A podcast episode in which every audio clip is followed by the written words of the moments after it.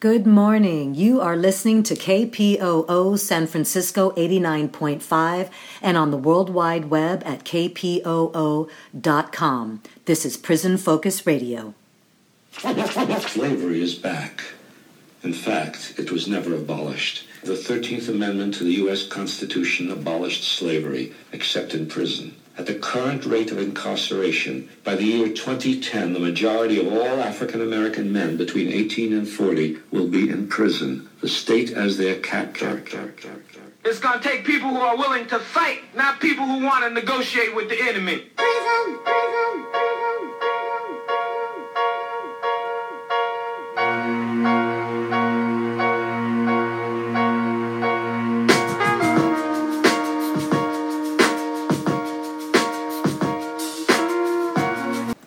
Good morning, beautiful people. This is Nube Brown, your host of Prison Focus Radio. Please excuse the abrupt ending of the song, but I need to air a very powerful piece that was gifted to me by the editor of El Tecolote, El Tecolote, the Spanish English newspaper here in the Mission. This is a episode nine of a podcast, Radio Teco, um, very important piece of work on forced sterilization that needs to be aired today in honor of um, of those women and also um, Mother's Day, um, an, an, honoring of Mother's Day. We are going to preempt the the reading of Sethawa Nontambu Jama'a's piece. We will get started from the beginning, starting next week. Please take care in listening. This is incredibly painful, but so necessary to hear. Here we go.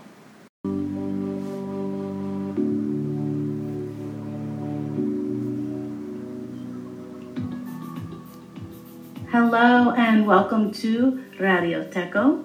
Uh, my name is Johanna Miyake and I'll be your host today. I'm joined by three uh, super powerful and intelligent women to talk about a really serious topic that may have some things that are difficult to hear, so please take care while you're listening. We're going to discuss eugenic and forced sterilization, sort of um, a history, the past, the present, and where we're headed to in the future. Um, my first guest is Natalie Lira. She's an expert on eugenic sterilization, a member of the Sterilization and Social Justice Lab, and author of the forthcoming book, Laboratory of Deficiency, Sterilization, and Confinement in California. Thank you for joining us today, Natalie. Thank you for having me. It's an honor. Uh, Kelli Dillon. Her testimony was key in helping California State Senate and then California Governor Jerry Brown pass the SB 1135 anti sterilization bill into law. Kelli is uh, the founder and executive director of Back to the Basics Community Empowerment Organization in Los Angeles and serves as commissioner and board member of the Los Angeles Commission for Community and Family Services. Welcome to the show. Thank you for being here, Kelli. Um, and my final guest is Azadeh Shahshahani. She's an advocate and lawyer. She is with the Project South Legal and Advocacy. Uh, she's their director of legal and advocacy um, and the past president of the National Lawyers Guild. She works has been working for more than 15 years in the South to protect human rights of immigrants.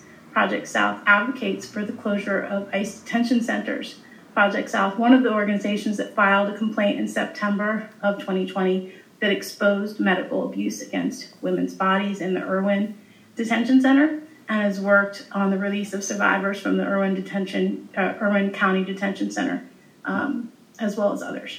I'm going to jump right in to this conversation.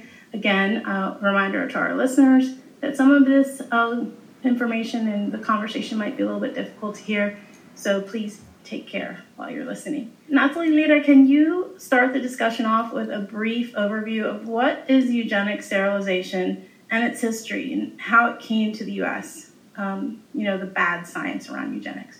Sure. And again, I just want to thank you, Johanna, for inviting me and just say it's an honor to be here with Kelli and Azadeh. Um, so, Eugenics was um, essentially a late 19th century effort to um, harness what were uh, then pretty new genetic theories um, in an effort to kind of broadly improve society through reproductive control. So, the science was established by English scientist and statistician Francis Galton, who was basically obsessed with um, collecting data that would prove that some people were inherently superior and that others were inherently inferior. And so within with eugenics, he posited that superiority and inferiority were hereditary, that they were basically passed through family lines. And so the idea was that if you could kind of identify the people who had these inferior genetic traits and prevent them from reproducing, um, then society could be improved. And alternately, you know, people who were deemed to have like these superior genetic uh, traits should be encouraged to reproduce. So the science um, of eugenics uh, really was effective in converting what were and still are social and structural problems like poverty, crime, and immorality, and turning them into individual biological problems. Um, and so it works to um, situate um, reproductive control as kind of this legitimate um, facet of social welfare and public health.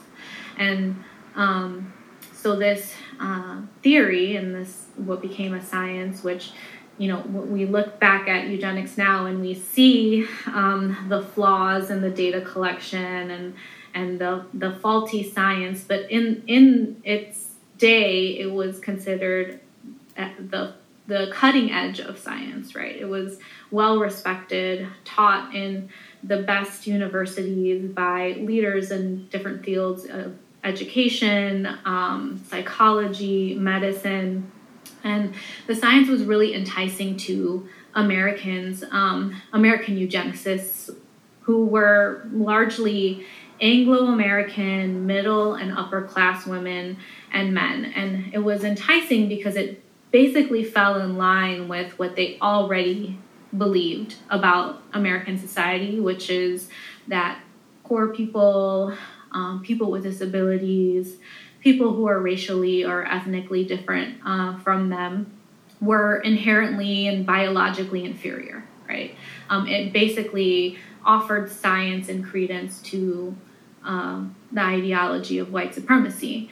Um, and so uh, eugenicists were very successful in popularizing this theory, um, and and part of it is because it um, comes about during the again the turn of the 20th century. So we have this context of um, civil post Civil War racial violence, um, Jim Crow segregation um, an influx of immigrants from supposedly undesirable states, um, undesirable um, Eastern and Southern European countries, um, Mexican immigrants as well.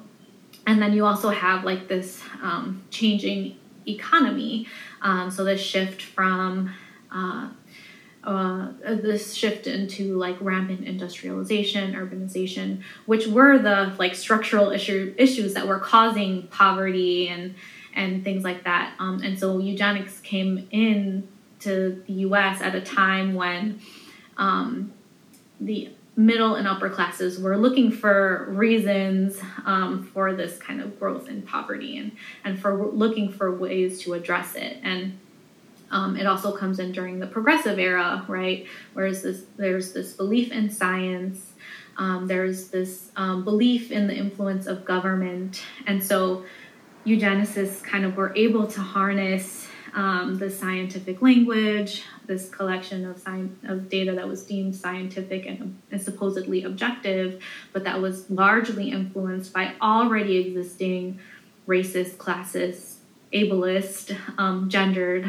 ideologies, and and um, institute different policies. So some uh, eugenic policies included marriage restrictions, um, both racial marriage restrictions, but also um, restricting marriages from people who had uh, between uh, quote unquote no normal people and people that had disabilities. Um, another um, kind of outcome of eugenics was the construction of these large scale um, state institutions where people who were labeled physically or mentally defected defective could be warehoused. Feeble-minded right? Feeble-minded right? Like with this um, so this was a very popular wide-ranging label this notion of feeble-mindedness that kind of drew on ideas about intelligence um, that was based on these biased iq tests that supposedly measured intelligence but that was applied really to people who were poor certainly people that had disabilities, um, but also women who were engaging in you know sex outside of marriage or having children outside of marriage. People who were engaging in activity that was deemed criminal. Could be labeled feeble-minded right? Um, confined in these institutions where they were you know segregated from the public and prevented from reproducing right? Um, and then of course uh, well we also have um, immigration. So the 1926 Johnson Reed Act that placed quotas that really limited immigration from these undesirable European countries from um, was um, really pushed by eugenicists, was designed by eugenicists, and then of course we have um, sterilization, right? And so, while you know we recognize today that it's was faulty science, um, it was very popular um, and had the, these wide ranging impacts and really entered the public um, thought, right? Um, so, so that's kind of eugenics in a nutshell. Not, not easy to put in a nutshell, but you did a really concise job. So, and I think what's important too for people to understand, uh, and I'd love for you to talk a little bit about the U.S. Supreme Court decision in 1927, uh, Buck v. Bell because this is really a critical point where it, it enters the legal uh, arena, which, uh, correct me if I'm wrong, still has technically not been overturned. So yeah. while there's laws around the country in different states, there's a precedent on the books at the highest court in our nation. Talk a little bit about the case of uh, Carrie Buck, Buck v. Bell, and what those implications were legally and how it sets us up on this horrible trajectory. Yeah. So, um, so the first um, eugenic sterilization law is passed in Indiana in 1907. Um, and there were some subsequent laws, but obviously people had concerns. Um, and you know, people realized pretty quickly that like forcing people to be sterilized uh, likely represented a violation of their constitutional rights. And so um, Buck v. Bell becomes this really tragic um, farce of a Supreme Court case because uh, what happens is that eugenicists are looking for a way to make eugenic sterilization legal. And so um, they find that way through Carrie Buck, who is this 17 year old um, who uh, has this very uh, difficult history. So she, um, Carrie Buck, grows up in uh, very impoverished in, in Virginia. Her mother, Vivian, Vivian, becomes a single parent. She struggles with poverty. She winds up having to place Carrie into um, uh, foster care when she's four. Um, Vivian herself is um, you know, charged with prostitution. She's labeled with this diagnosis of feeble-mindedness. Is committed to Virginia's um, Lynchburg colony for um, epileptics and people labeled feeble-minded. Um, and eventually, Carrie winds up um, being placed um, as a foster charge with a family. Um, and when she's 17, a nephew of, of the family um, rapes her and she becomes pregnant. And the family doesn't want to have anything to do with her. Um, they commit her to the same institution that her mother is committed to the lynchburg colony. Um, and uh, the superintendent of the lynchburg colony um, albert priddy determines that Carrie is like the quintessential uh, case for sterilization, for eugenic sterilization. You know, her family's poor. There's this history of immoral conduct, right? Her mother's struggling. Uh, her mother's a prostitute. She becomes pregnant very young. And so the uh, Priddy essentially conspires with one of the biggest eugenicists in the country, um, Harry Laughlin, to you know basically set Carrie up. So they they apply to have Carrie sterilized, and then they assign a, a lawyer to her to to uh, file an appeal, and then they work the appeals process up to the Supreme Court. Um, and it's it's a farce. Um, you know, there's no real defense in Carrie's um, case. Uh, she has really no say. She had her child at the Lynchburg colony, and Harry Laughlin observes the child and determines that the child is also feeble minded. So there's this like generational proof that there's these three generations of feeble minded people. Um, and the Supreme Court decides in favor of eugenic sterilization and um, determines essentially that um, you know, given this example of Carrie Buck and her mother and her daughter, um, that compulsory sterilization for people that are labeled unfit was a legal and legitimate way to protect public health and welfare. And so you get this, um, what becomes an infamous quote from Justice uh, Oliver Wendell Holmes, who says, you know, three generations of imbeciles is enough and then um, they write in the opinion that the principle that sustains compulsory vaccination was broad enough to cover cutting the fallopian tubes. And if, mm-hmm. if I'm not mistaken, I think Carrie Buck never sees her daughter again after she no. gives birth and lives out her time in that same colony in Virginia with her mother. And yes. and yeah, so you know, B Buck v. Bell paves the way for eugenic sterilization to make a shift from an institutional setting to a prison setting.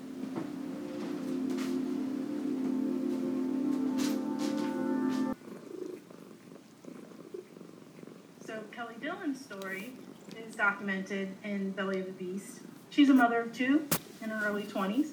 She's uh, forcibly sterilized when she's incarcerated at the Central California Women's Facility in Chowchilla, California.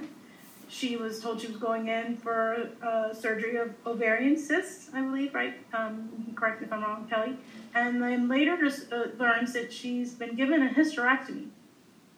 So, Kelli, tell us about your experience at Chowchilla, how this all sort of unraveled, and what made you come forward as like that must have been a really scary and horrifying like thing to do, but how brave, right? And um, we can talk a little bit more about what that led to. But tell us about that. Tell us about how that all happened. Yeah. So um, first of all, thank you, Joanna, for inviting me here, especially among Natalie and Azadeh. Thank you so much for because I've I've been in different arenas around these women, and your names have come up, and so it's a pleasure to, you know, just be in this setting once again with you. I feel honored. I feel honored and I feel safe. And that's the most important thing, me as a survivor. Not only do I feel honored, I feel safe. Thank you so much. So, as you mentioned earlier, that um, my experience was documented in the film Belly of the Beast, who was um, produced by Erika Cohn and uh, Angela Tucker. And so um, they where where that film takes place is kind of like the last ten years in this fight after coming out of prison and beginning the fight for not only my own justice but for the justice of um, other women that are incarcerated or in state facilities in the state of California. Um, when I I was 24 years old when I was diagnosed with initially was an abnormal pap smear, right? So we do, they still give us a medical care for those who may not understand how or what happens in um, prison. I might have to just, you know, kind of walk you through the fact that there is some level of medical care that is that does happen for women and men in um, behind prison walls. And so, and part of that was, especially if you are a long termer, in which I was a long termer, I was sentenced to 15 years behind defending myself from my abuser. And so we are entitled to, uh, long termers and lifers are entitled to um, preventative care, where they say preventative care, with gynecological care and different things like that. And so I had a, a, a pap smear that was up. And so from the pap smear, it stated that I had abnormal cells. And um, as I even say the word abnormal cells, really, and I'm pretty sure Azadeh, can uh, relate to what was happening in the Georgia detention centers, which is that that's exactly also what some of the women were being told that they had abnormal pap smears. And when I actually heard some of the testimonies, um, initially I had called Angela and Erika and Cynthia, who was um, the attorney who helped me at the time. I was like, oh my God, this is exact. They're saying the exact same thing that I said, you know, 15 years ago about like how I was how I was introduced or either set up to even receive any kind of medical care or surgery. So because of the abnormal pap smears, and then uh, and because of that, I was agreed to a cone biopsy in which, for those, I don't know who's listening, who knows what a cone biopsy is, but it's basically where they go into the cervix and take pieces of tissue, like a biopsy, in order to detect whether if there's cervical cancer or maybe possibly uterine cancer. So, of course, when I was told that that's what they were checking for, my my mind just went into I'm 24 years old. I'm sentenced, you know, in, inside of prison walls uh, like I don't want to have to deal with cancer either. So I consented to it. Um, and then I was giving a uh, ultrasound, and in the ultrasound they stated that they found possible cyst. And so I was like, okay, let's go for the surgery. Um, but when I, what happened for me is that Joanna, to correct you, I didn't receive a hysterectomy like so many other women have. But what they did for me, and which we later found out, which also, you know, you'll see in the film, is that they actually, he went in performing a sterilization surgery on me, like a tubal ligation surgery, when there was supposed to be only a biopsy to figure out whether if I had cancer or not. So from there on, I had the fight. It's hard for people to um, understand that not only are we have limited access to medical privileges or whatever, but we also have limited access to me- our medical records. So when I came out, I was sent back to general population, in which I'm detached from the medical experience that I just had, as well as those who perform it, because it's not like I have a relationship with my doctor or the surgeon or the medical um, clinic is somebody who is contracted to come in, do a specific thing, and that's it. So there's not even really a time to, of, of consultation or anything else like that. So from from moving from there is that I was trying to figure out what was happening with me, and then the story kind of you know moves forward with me fighting, um, writing inmate complaints, um, asking for requests to figure out what was going on with me. And that never happened. And so that's where Justice Now, the agency at the time that was working to assure that women that were incarcerated who had chronic um, diagnoses such as cancer, um, hepatitis C, and HIV positive uh, women were receiving adequate medical care or hospice care or either giving the um, the right for uh, compassionate release. And so, even though I that I didn't fit none of those criteria, I still reached out to Cynthia Chandler, who was at the head of Justice Now at the time, to say, "Hey, listen, I think something happened to me. No one is saying anything. I'm no longer experiencing um, my menstrual cycle. Um, I'm 24. I'm starting to uh, starting to have um, hot flashes and all these other things, and no one's telling me what's going on. Can you help me? And that's when she stepped in as a social justice advocate um, for us behind the walls.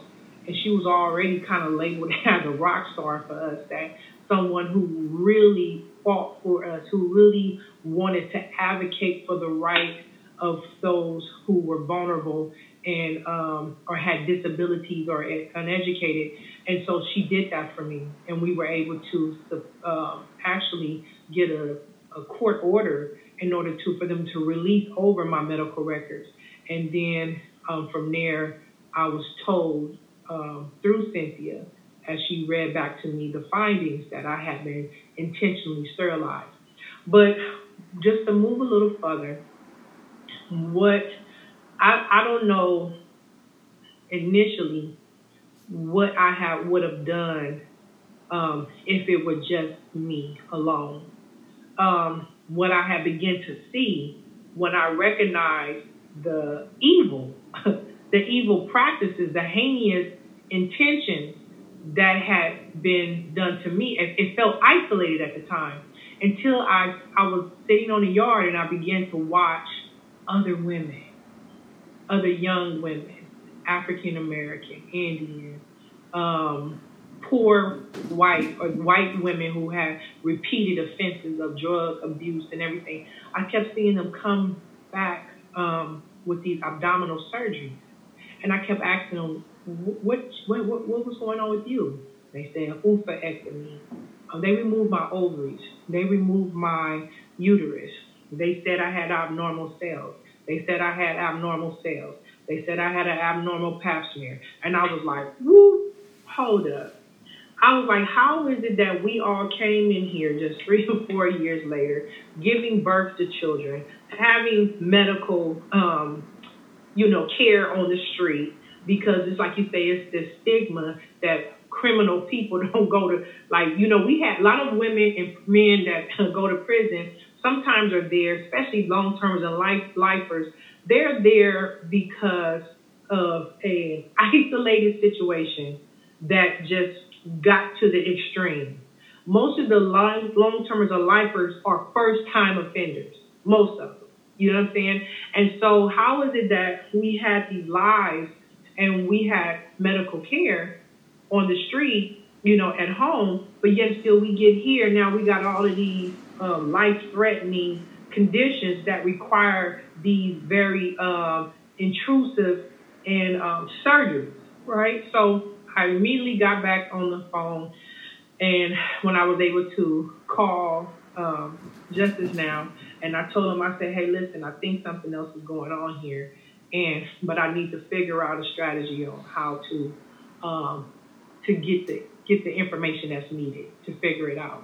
and we begin to organize, in which you'll see it detailed in the, the film, Belly of the Beast. And so just moving forward from there, after that, I got pissed off. I got angry, you know? And so once I got angry, you know, I had got angry and I was like, oh no, they just can't get away with this. But at the time, we hadn't had enough evidence to walk everybody else through it. And then so many women were intimidated by the system we were in, um, scared of retaliation. Um, they wanted, they had been incarcerated for some time. They wanted to go home to the children that they did have, the family that was waiting for them. And so they felt intimidated by coming forward, but I had to move forward on my own. And I ended up um, getting enough evidence and with through investigations and de- depositions and everything else like that, I was able to move forward to sue.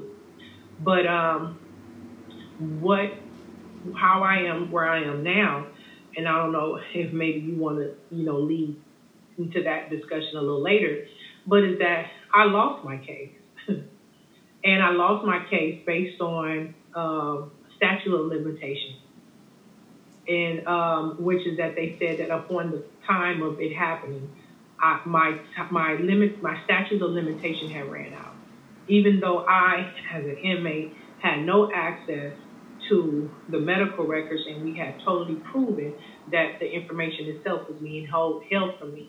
But I was also being, um, I was also in a, I had a jury and had a trial that was in a county that the prison system itself kept it running. It kept the industry flowing, whether it was through medical, through education, through corrections, or food uh, food produ- producing, right, and farming, and which is in Fresno. So I had no opportunity to really um, have a fair case, and so from there it started another fight. And so, um, but I just want to say that it, it, it, it is difficult for me. I, I promised myself. So this I'm doing this for this because Natalie is as a day, and it's you, Joanna. I said I was not going to tell this story no more. The only reason why is because I have poured out my heart and soul. I have poured out the details and the process on the film. And the consistent retelling it was consistently re-victimizing me because the fact that we had not come to a place of full justice just yet, right? But at the same time, I had to look at the fact that I have been chosen for this story, right? and um, and so therefore I, I just I needed to tell it in a way in which I can take the power back from it, and and in telling it does not um, you know utterly take me through a place of being destroyed again. And so um, so as we move forward, um, I'm going to talk about the work that we're doing and the work that have been done, the work we're doing, and what and what we're now trying to um, do for the future survivors and the historical survivors that Natalie spoke about from the 1920s up into the 1970s, what we're trying to do for them. That, you know, and it is interconnected, and that's why I wanted to tell all three of these stories and then talk about the progress, the fight, the movements. So, um, I'm going to segue to Azadeh for, for a moment also. So, more than 40 women submitted to testimony um, claiming abuse and alleging they went, underwent invasive and unnecessary procedures while detained at the ICE uh, center, detention center in Irwin, in Georgia. Um, these allegations came to light after a shocking whistleblower report submitted on behalf of a former nurse at the facility, Dawn Wooten, uh, the report alleged that there was an alarmingly high number of hysterectomies performed on Spanish speaking women. These were concerns from Dawn Wooten and other nurses at the Irwin Detention Center, and these women didn't understand the procedures that were being performed on them. So, again, deception, um, uh, using the power distance, right, to, to the intimidation to keep your mouth shut because these women have something at stake also. They, they want to get out. They maybe, you know, want to uh, uh, have a pathway to citizenship. In your case, um, Kelli, it's these women that they're going to keep quiet and not make any waves because they're hoping to get out and get back to their families or, you know, re- put together some pieces of their life. So, Azadeh Shahshahani, um, can you talk a little bit about Dawn Wooten's uh, story and, and how that came to be that the South Project was able to help her and also the other survivors of these forced sterilizations and maybe some um, insight into what's happening at the other ICE detention centers. Uh, again, I also wanted to thank you, Johanna, for having us. And yeah, and it's definitely an honor to be um, with all of you. And, and thank you, Kelli, um, for sharing your uh, for sharing your account really appreciate it. And thank you also, Natalie, for lending your expertise to this discussion. Um, it's really important. So, um, you know, we had been documenting conditions at the Irwin County Detention Center for a long time, uh, including the treatment of women when it came to reproductive rights. Um, so, you know, we had documented basically lack of reproductive health care um, and lack of um, prenatal care for pregnant women, and also just the fact that women were, you know, immigrant women at this corporate run detention center were um, subject to dehumanization. And just, you know, one example of that, women were uh, being given used underwear for a number of years, um, and, um, you know, leading to um, rashes, infections, um, and you know we kept bringing this up to the attention of the warden and the you know the people who ran the facility, and they just did not pay any attention. It just, just didn't register as a concern. Which you know I think the only way that this would happen is if you think that you know um, is if you have um, basically dehumanized um, the detained population.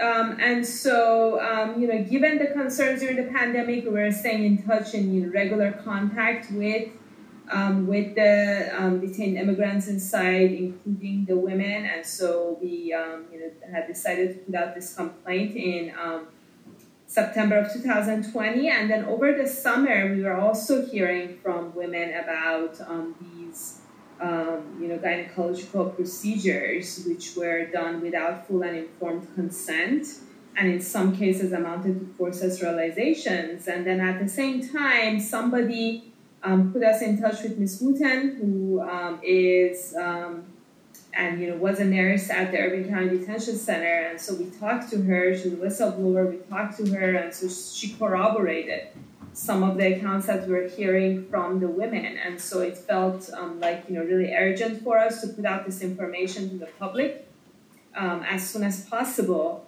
Um, and, you know, I'm glad that the complaint that we filed really opened additional women from all over the world to come forward and talk about what had happened to them. Um, and it's just, you know, the thought that keeps going through my mind, well, two things. First of all, you know, if it hadn't been for the courage of um, the whistleblower, Ms. Dawn Wooten, the detained women themselves, and you know, this process of documentation and exposure, um, you know, it's, it's very clear to me that they would have still been sending women to Dr. Amin. Um, and, you know, ICE knew about this as far back as 2018, and yet they didn't do anything right? Um, and, and, I mean, to the contrary, once the you know once the complaint came out, they went on the defensive mode, um, and they did everything to cover their own tracks uh, by deporting the survivors and the witnesses to um, to the to the medical abuse. Um, and so, you know, it was really um, the team of advocates and lawyers and um, organizers who are able to basically, you know, through word of mouth, establish contact with women um, all over the world and gather um, and document their accounts. But then the other thing is, you know, um, there could still be more women out there somewhere around the world who suffered while detained at this detention center and will never have the opportunity to talk about what happened to them um, and you know let alone receive a measure of redress while living with the lifelong damage to their spirit and their bodies. Um, and so currently the lawsuit is pending. Um, so there was a yeah, class action lawsuit as you mentioned that was filed in december on behalf of the survivors of medical abuse uh, one piece of good news is that all known survivors of medical abuse at Irwin have now been released. Of course, you know, a number were deported. Um, and if it weren't for Congress and uh, and lawyers are stepping in, more women would have been deported as well. Um, and you know, but but you know, the unfortunate thing is, uh, Irwin is still open right? I mean, it would have been an easy thing for the Biden administration to do to go ahead and shut this place down as one of their first acts in office. Um, and yet they haven't done that, and they still continue to deal with private prison corporations where we know that their chief motivation is money and profit. Well, and so to that point, like it's certainly wonderful news that these women were released from Irwin but are there other detention centers that could be operating under, you know, the same um, sort of guidelines of keeping people quiet and that they don't, you know, they're notorious for not allowing access to the outside world, whether it be media, their family, advocates, anyone. So this very well could be continuing, say, in another ICE detention center. And what do we, you know, as the legislation winds its way through, the, the course that it has to take. What can people do? How can they stay informed? How can they um, express their desire for the Biden administration to take some steps? Yeah, absolutely. And I'm glad you mentioned the issue of retaliation is key. I mean, so I talked about deportations, but even, you know, even um, aside from the deportations, whenever somebody started speaking up about the conditions, um, the facility, again, the private prison corporation, uh, La Salle, that runs this place, engaged in immediate retaliation. So, you know, last spring we had a group of women talking about the lack of protection against COVID, and instead of uh, providing them the protections that they needed, um, the guards went ahead and placed them in solitary confinement, which, you know, as we know, poses um, extreme emotional damage and mental health damage um, for, for people. Right, and these are refugees. We have to remind ourselves these are not. Um, these are people that came here to seek asylum in most cases, and this is this is how they're being treated. So I'm, I'm wondering what all of you think about, you know, since we've given this deep dive into the history, into the ways that it's evolved, what are the what are the lessons learned, and what is the path forward? What can people mm-hmm. do? What should we be looking for? Yeah, so just, um, I mean, I would like to mention in terms of what people can do. I mean, one of the worst things that people can do right now is to be complacent um, which you know is a really unfortunate attitude that um, you know I think a lot of progressives have assumed, and you know to the extent that people are jumping to the defense of the Biden administration. You know, this is not about partisan politics. You know, people are dying. people are dying in these detention centers and prisons. You know, regardless of who's in office. Um, these are human rights violations that are happening in these places, and you know we need to keep their feet to the fire. These are people who we are we have elected as the people. We have put these people in office. We have to hold them accountable. Um, and so the way to do that, right? Um, so I mean, one way is to put pressure on your member of Congress. Um, you know, ICE, Immigration and Customs Enforcement. You know, these immigrants are in the custody of Immigration and Customs Enforcement. The buck stops with them and guess where they get their funding? Congress. Congress is the agency that funds ICE. Um, and so, you know, let's keep pressure on Congress, ask them to go ahead and, you know, uh, defund ICE um, and to go ahead and um, shut down the Irwin County Detention Center. Um, and I would say, you know, as an abolitionist organization, Project South does not believe in um, incarceration of any human being. So, um, I think educating ourselves more about um, sort of what abolition entails, both in terms of abolition of you know prisons um, and also the police in light of the, you know, I mean we are reminded of it on a daily basis in terms of police violence against you know black and brown people and the killings of you know black and brown people, and so I think. Uh, there's really need for more public education on the abolitionist model um, and the fact that you know police are and, and prisons are inherently dangerous and dehumanizing institutions.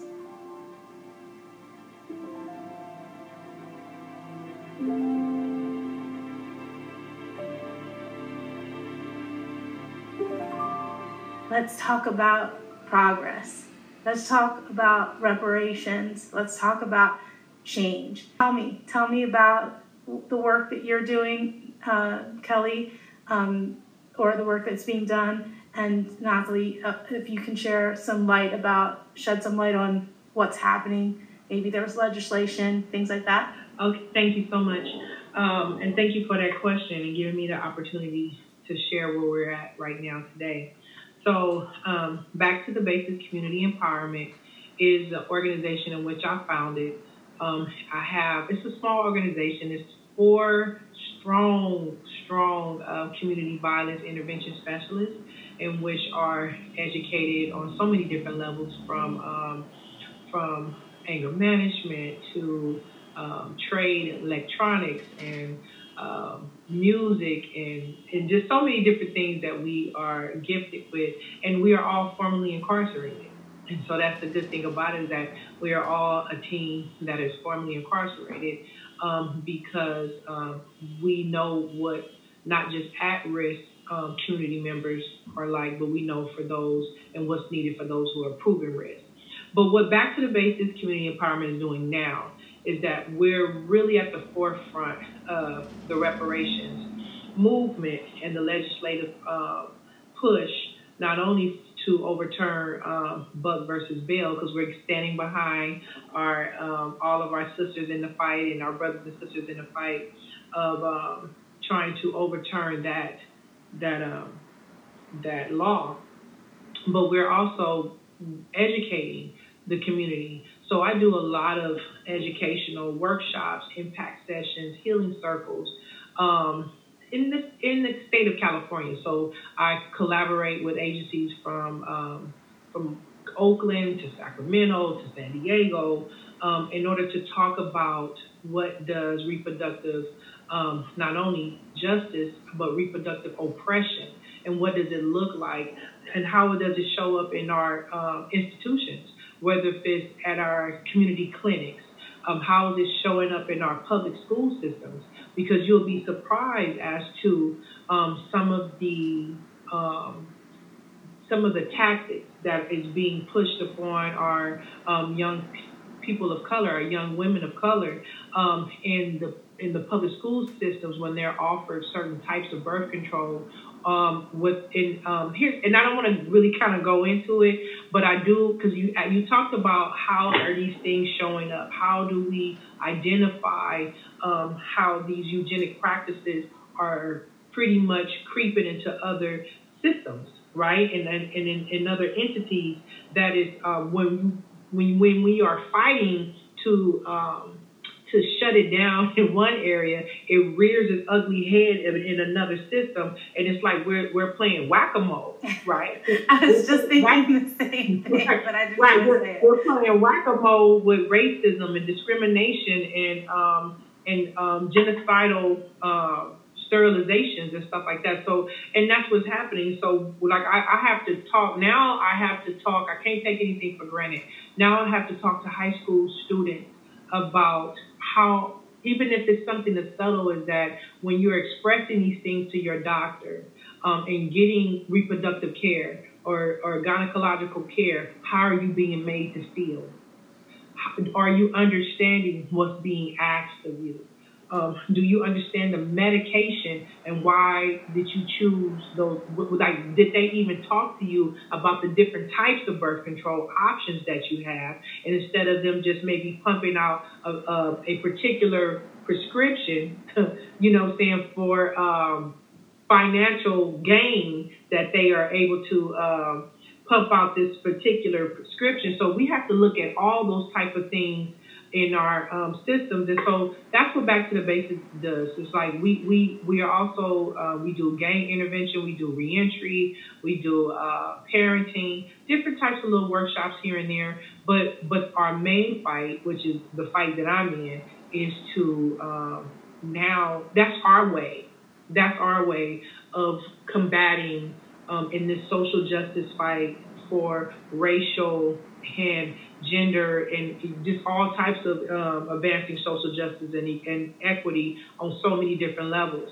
And so while we have um, we have our community and our family members that is fighting for um, abolition or fighting for police um, brutality to cease and murders to cease, as they're fighting for um, gender um, equal pay. It's like that is our area because right now we're at a time, we're at a, such a precedent time, a precedent time of where we have racism by the bullhorns. So it's like now we're fighting with it. We're in we're in the ring. We're fighting like head on now. It's like in every other area. And so that's the reason why our nation as as still as beautiful as our nation is, why it is such an unrest.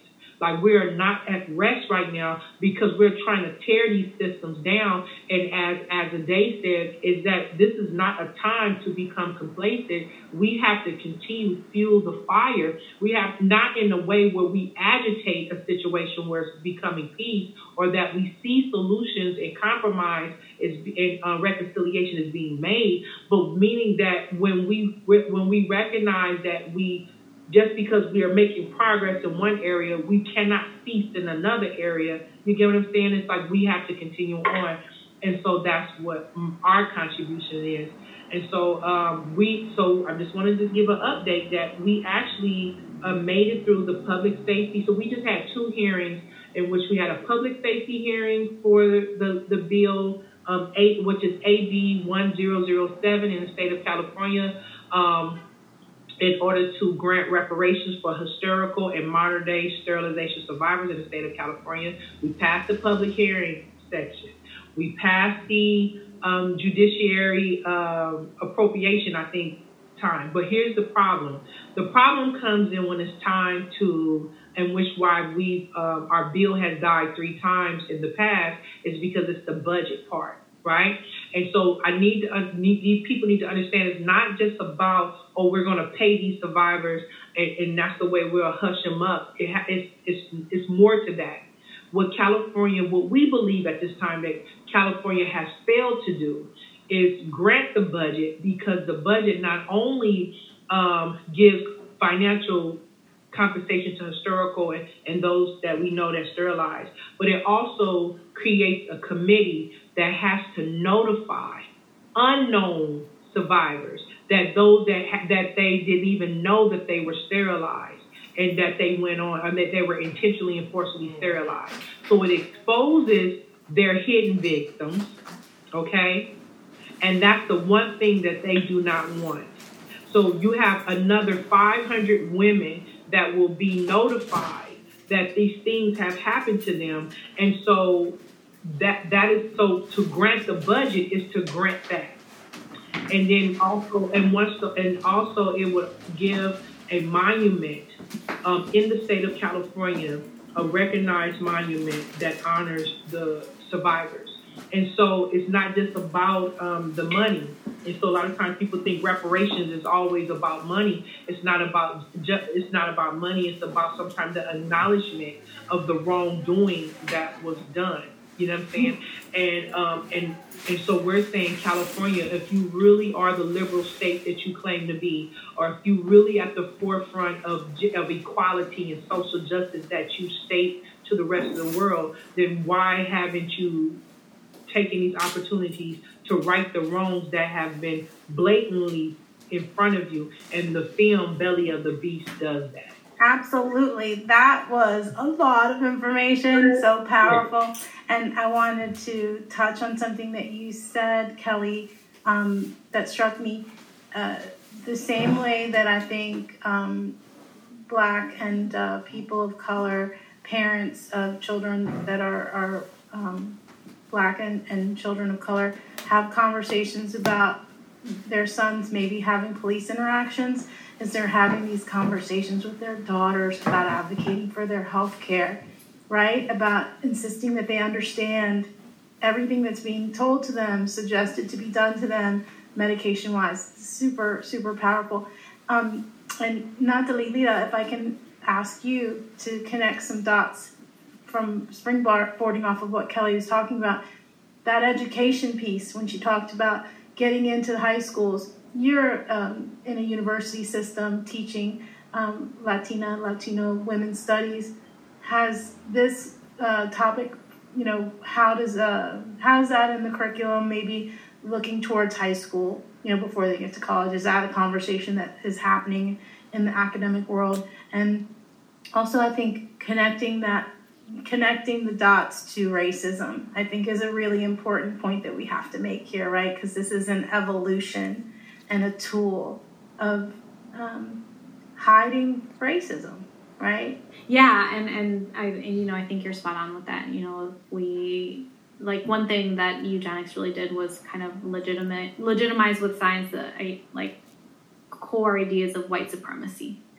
Um, so you know, and I want to thank Kelli for you know, talking about all the amazing work she has been doing and like the exciting um, work that is being done with the reparations bill. And, and I agree that like the, you know, it is about the mon- it's not just about the monetary compensation although that is absolutely warranted you know like in a capitalist society like yes that is has a lot of currency but it also is about this education piece and um, I think it's really important. Um, and this is something that like I try to work through and um, we try to think about with the in the sterilization and social justice lab is like how to tell these stories that both expose like the real violence but also kind of honor the people that this happened to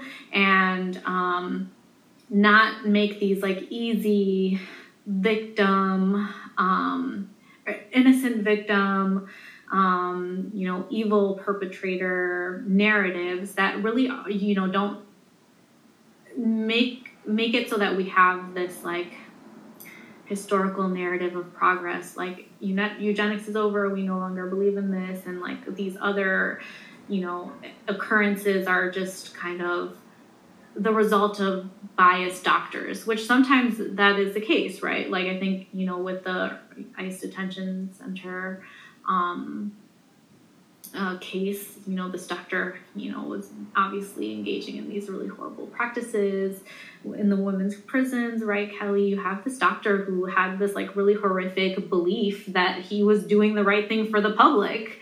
You know, he, he was like, I'm, you know, I'm doing these women a favor and I'm doing the public the a favor, right? And yes, there are these individuals, but those beliefs are also like ingrained in our institutions in in schools like you were saying kelli right in the public uh, in the health care system um, and so i think definitely you know education in the high school system would be warranted right for and and i think you know kelli brought up um, the reproductive justice framework and i think like maybe like learning that framework is also really powerful because it bring you know it asserts that every person you know has this right to not have children using the contraceptive you know option of their choice has the right to have children and has the right to raise their children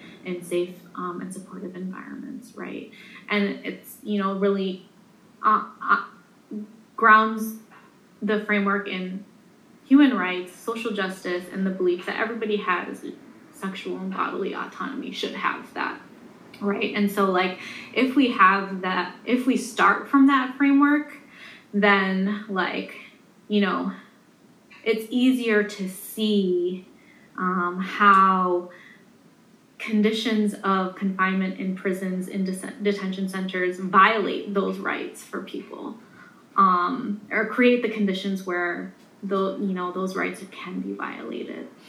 Um, and you know, I think it also pushes us in the conversation for reparations too, because it's like acknowledgement is so important. Monetary reparations are 100% warranted, but it's also like getting us the education piece gets us to a point where we have start having conversations about how we pre- prevent abuse, which for me should be kind of like the minimum. Like sterilization shouldn't happen, should be a minimum. Um, and then helps us move into a conversation around like what would it look like if we actually supported the families and the reproductive choices and the reproductive options of people who have traditionally been targeted for this practice. Like, what would it look like if the state took up a program to support the reproductive um, behaviors, desires, family making practices of, you know, Black communities, Latino communities, immigrant communities? Like, you know, when do we get to that point? And so I think the reproductive justice framework helps like push us there. And like it's not one or the other you know it, it is also about like learning about like you were saying kelli you know learning about oppression and histories of, oppression. Like um, trying to figure out how to like move really move us forward. That is um yeah like i i hesitate to leave it there because there's so much more to say but this has been a fascinating conversation a powerful conversation i want to tell our listeners to please visit uh, eltecolote.org and click on the Radio Teca page for more information on our guests today.